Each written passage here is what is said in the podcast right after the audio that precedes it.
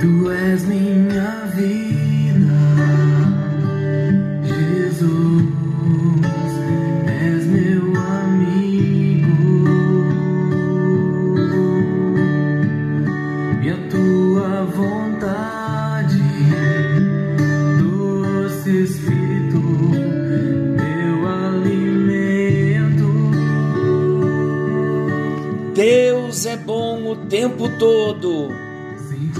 tempo todo Deus é bom.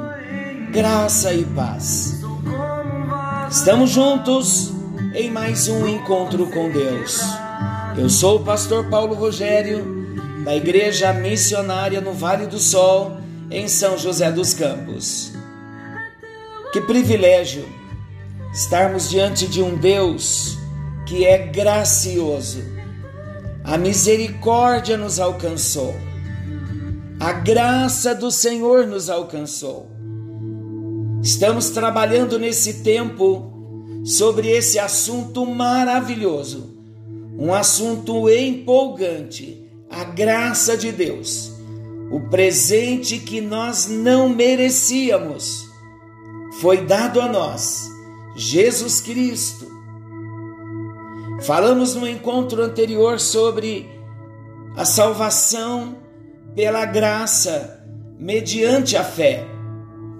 Falamos da corrupção do homem, e na corrupção do homem nós entendemos que ninguém é capaz de se justificar diante de Deus por seus próprios méritos. O pecado corrompeu a natureza humana de um modo devastador. O coração do homem tornou-se irresistivelmente inclinado ao mal. E o homem foi condenado pela lei. Falamos que o pecado pode ser definido como a quebra da lei de Deus. A lei reflete o caráter santo de Deus. E o maior problema é que nós, como seres humanos, não conseguimos cumprir integralmente a lei. Tiago 2,10 fala isso. A Bíblia também diz que a lei não pode servir como instrumento de salvação. Por quê? Porque ninguém é capaz de cumprir a lei para ser salvo. Se ninguém consegue então viver de acordo com o padrão que Deus exige, como alguém pode ser salvo? A resposta para essa pergunta, queridos, é a salvação pela graça, mediante a fé. Então vamos ver o que significa ser salvo pela graça. Ser salvo pela graça significa exatamente o oposto de ser salvo pelas obras. Já parou para pensar nisso? Ser salvo pela graça significa exatamente o oposto de ser salvo pelas obras. A salvação pela graça indica que o fundamento da nossa salvação está em Deus e não em nós. Sem Jesus, o homem é espiritualmente morto. Ele não está doente precisando de tratamento. O homem está completamente morto e apenas Deus pode ressuscitá-lo. Está lá em Efésios capítulo 2, versículos 1 a 10. Vamos ler. Efésios capítulo 2. Eu vou ler porque é um texto maravilhoso. Olha o que o texto diz. Jesus nos deu vida. Estando nós mortos nos nossos delitos e pecados, pecados que nós andávamos outrora, e andávamos segundo o curso desse mundo, segundo o príncipe da potestade do ar, do espírito que agora atua nos filhos da desobediência, entre os quais também todos nós andamos outrora, segundo as inclinações da nossa carne fazendo a vontade da carne e dos pensamentos, e éramos por natureza filhos da ira, como também os demais. Mas Deus, sendo rico em misericórdia, por causa do grande amor com que nos amou, e estando nós mortos em nossos delitos, nos deu vida juntamente com Cristo, pela graça sois salvos.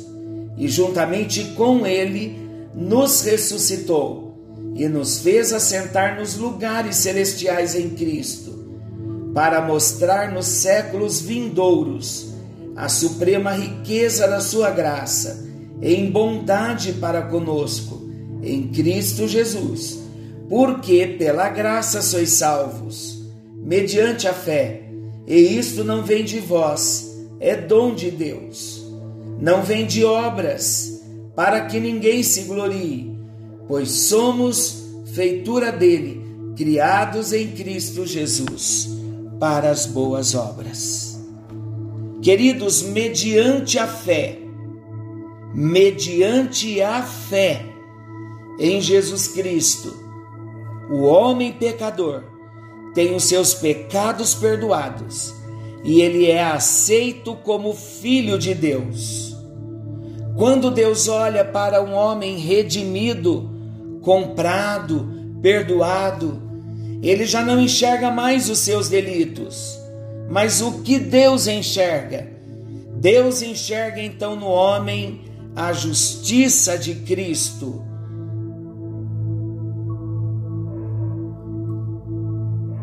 Queridos, regenerado, o homem é capacitado pelo Espírito Santo a viver uma vida que agrada a Deus. O cristão ele tem prazer em cumprir a lei de Deus. A lei de Deus serve para o cristão como orientação. Para o cristão, a lei não é mais regra de condenação mas regra de gratidão. Paulo escreve que todos aqueles que são salvos pela graça também são educados por ela. A graça salvadora nos ensina a renunciar à impiedade para que vivamos uma vida, uma vida que agrade a Deus. Até aqui tudo bem? Então não somos salvos por méritos, somos salvos pela graça. Não conseguimos ser salvos por cumprirmos a lei, porque homem nenhum consegue cumprir a lei. Pelo fato de sermos salvos pela graça, hoje nós podemos agradecer a Deus pela lei que nos dá uma direção, um norte do que fazer e do que não fazer, dependendo sempre da graça de Deus. Eu quero falar sobre a graça comum e a graça salvadora. Não é sobre a graça que estamos falando? Pois bem, existe a graça comum e a graça salvadora. O que é a graça comum e a graça salvadora? Elas são classificações teológicas que explicam a graça de Deus em seus diferentes aspectos. Então, a graça comum e a graça salvadora são dois aspectos da graça divina, dois aspectos diferentes da graça de Deus. Vamos entender melhor? Em certo sentido, a graça de Deus alcança todas as suas criaturas, enquanto que, em outro sentido, a sua graça é derramada somente para aqueles que creem em Jesus. Isso é sério. E entender essa diferença entre a graça comum e a graça salvadora é realmente importante porque ajuda a, a cada um de nós, como cristãos, a entendermos melhor o relacionamento de Deus com a humanidade. Vamos partir desse, desse pressuposto. Algumas pessoas não compreendem essa distinção entre graça comum e graça salvadora e acabam tendo uma visão distorcida do próprio Deus. Então, quando nós conhecemos a graça comum, quando conhecemos a graça salvadora, nós não teremos uma visão distorcida de Deus. Vamos primeiro então falar sobre a graça comum. A graça comum é a graça universal, ou seja, é aquela graça que Deus derrama indistintamente sobre todas as pessoas do mundo.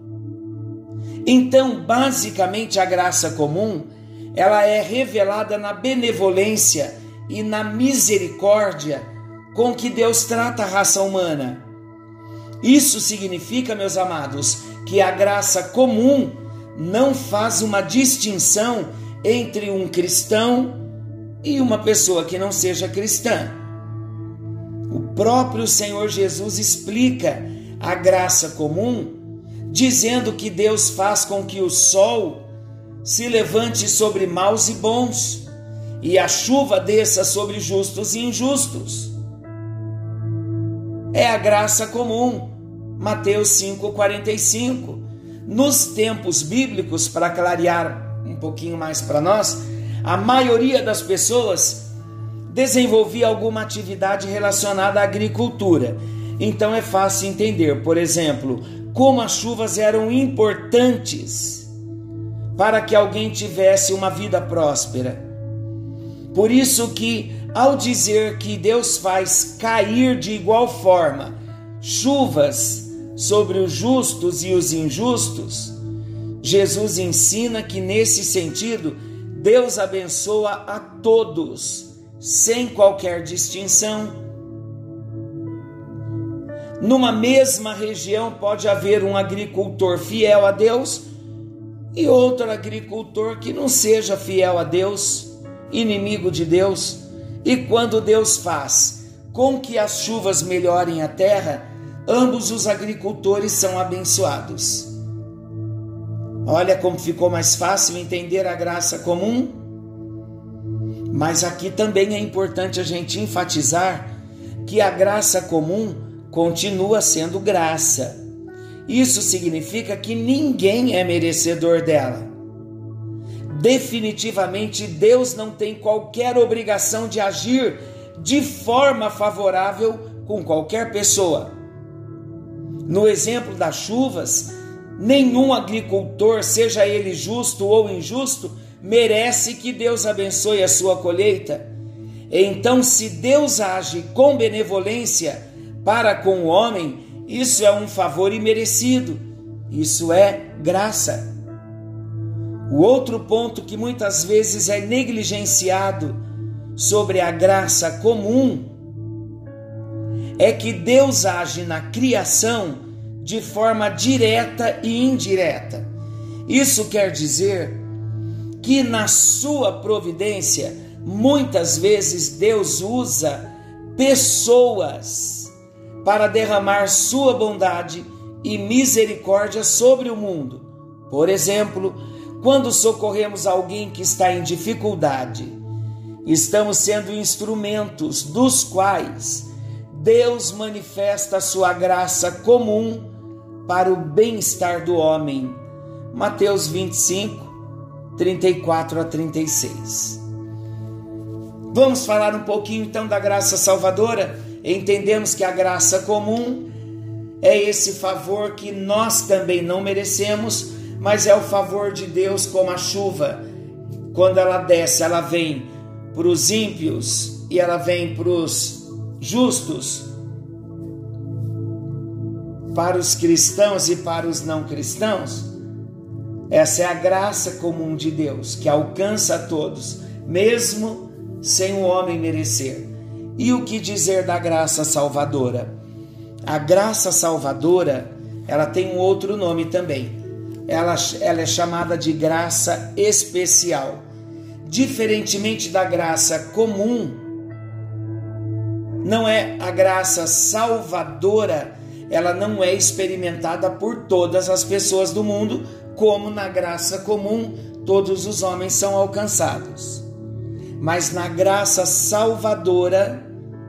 Quem experimenta dessa graça salvadora? Todos aqueles que creem em Jesus. Mais uma vez eu volto àquela pergunta: Jesus morreu por todos? Morreu. Por que nem todos são salvos? Porque não creem. Ele morreu por todos, mas só é salvo aquele que crê. Então o apóstolo Paulo, ele explica essa questão de forma bem clara, quando ele explica em Efésios, no capítulo 1, versículo 3, ele diz assim: que Deus abençoou a todos os crentes de forma especial, isto é, Deus os abençoou com todas as bênçãos celestiais em Cristo. Em seguida, o apóstolo explica o motivo disso. Ele diz assim: Porque Deus nos escolheu nele antes da criação do mundo, para que fôssemos santos e irrepreensíveis em Sua presença. Em amor nos predestinou para sermos adotados como filhos por meio de Jesus Cristo, conforme o bom propósito da Sua vontade, para o louvor da Sua gloriosa graça a qual nos deu gratuitamente no amado. Eu li Efésios 1, 4 ao 6. Esse texto deixa muito claro que a graça salvadora tem a ver com o favor especial de Deus para com todos os redimidos em Cristo. A graça salvadora tem a ver com o amor redentor de Deus, que é revelado em seu Filho Jesus Cristo. E essa graça transborda sobre todos aqueles que estão em Cristo Jesus. Nesse sentido, Deus tem um amor todo especial pelos redimidos, um amor que, do mesmo modo, o mundo não recebe, não usufrui. Por quê? Porque Deus não amou Deus amou, mas o mundo não escolheu. Então, todo homem que esteja no mundo escolher amar a Deus, a graça salvadora vai alcançá-lo. E ele usufruirá desse grande amor, desta grande graça Posso fazer uma pergunta a você? Você já foi alcançado pela graça salvadora? Ou você só tem experimentado a graça comum, a graça universal, o favor que nós não merecíamos, estendido a todos nós pelo nosso Deus? Que graça você tem experimentado? Além da graça comum, nós podemos experimentar a graça salvadora, a graça especial. Senhor nosso Deus, amoroso Pai celestial, Senhor está tratando conosco sobre a tua graça. Sobre a graça comum e a graça salvadora revelada em Cristo Jesus. A graça comum todos os homens usufruem, assim como a chuva vem para todos. Mas a graça salvadora, meu Deus, ela só pode ser experimentada pelo homem, pela mulher que crê que recebe a Jesus como Senhor e Salvador de sua vida. Por isso, ó Deus, a minha oração nesta hora é que nós venhamos dar um passo além, um passo a mais, além de ter de termos dado um passo para a graça comum, nós queremos dar mais um passo agora para experimentarmos a graça salvadora. E nós fazemos isto confessando que precisamos de Jesus Cristo na, na nossa vida, confessando que Jesus Cristo é o Senhor da nossa vida e o recebendo no nosso coração como único Deus, como único dono, como Senhor pessoal e exclusivo da nossa vida. Ajuda-nos, pois queremos experimentar a graça salvadora, a graça especial revelada a nós os que cremos em Cristo Jesus, o nosso Senhor. Muito obrigado, bondoso Deus, bondoso Pai. Que a tua bênção alcance a cada filho, que milagres aconteçam nos lares neste momento, para a tua glória e para o teu louvor. Nós oramos em nome de Jesus. Amém e graças a Deus. Que a bênção do Senhor te alcance.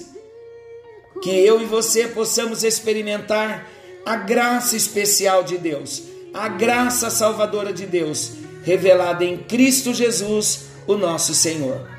Forte abraço, que Deus abençoe a sua vida. Querendo o nosso bondoso Deus, estaremos de volta nesse mesmo horário amanhã com mais um encontro com Deus. Fiquem com Deus, forte abraço e até lá.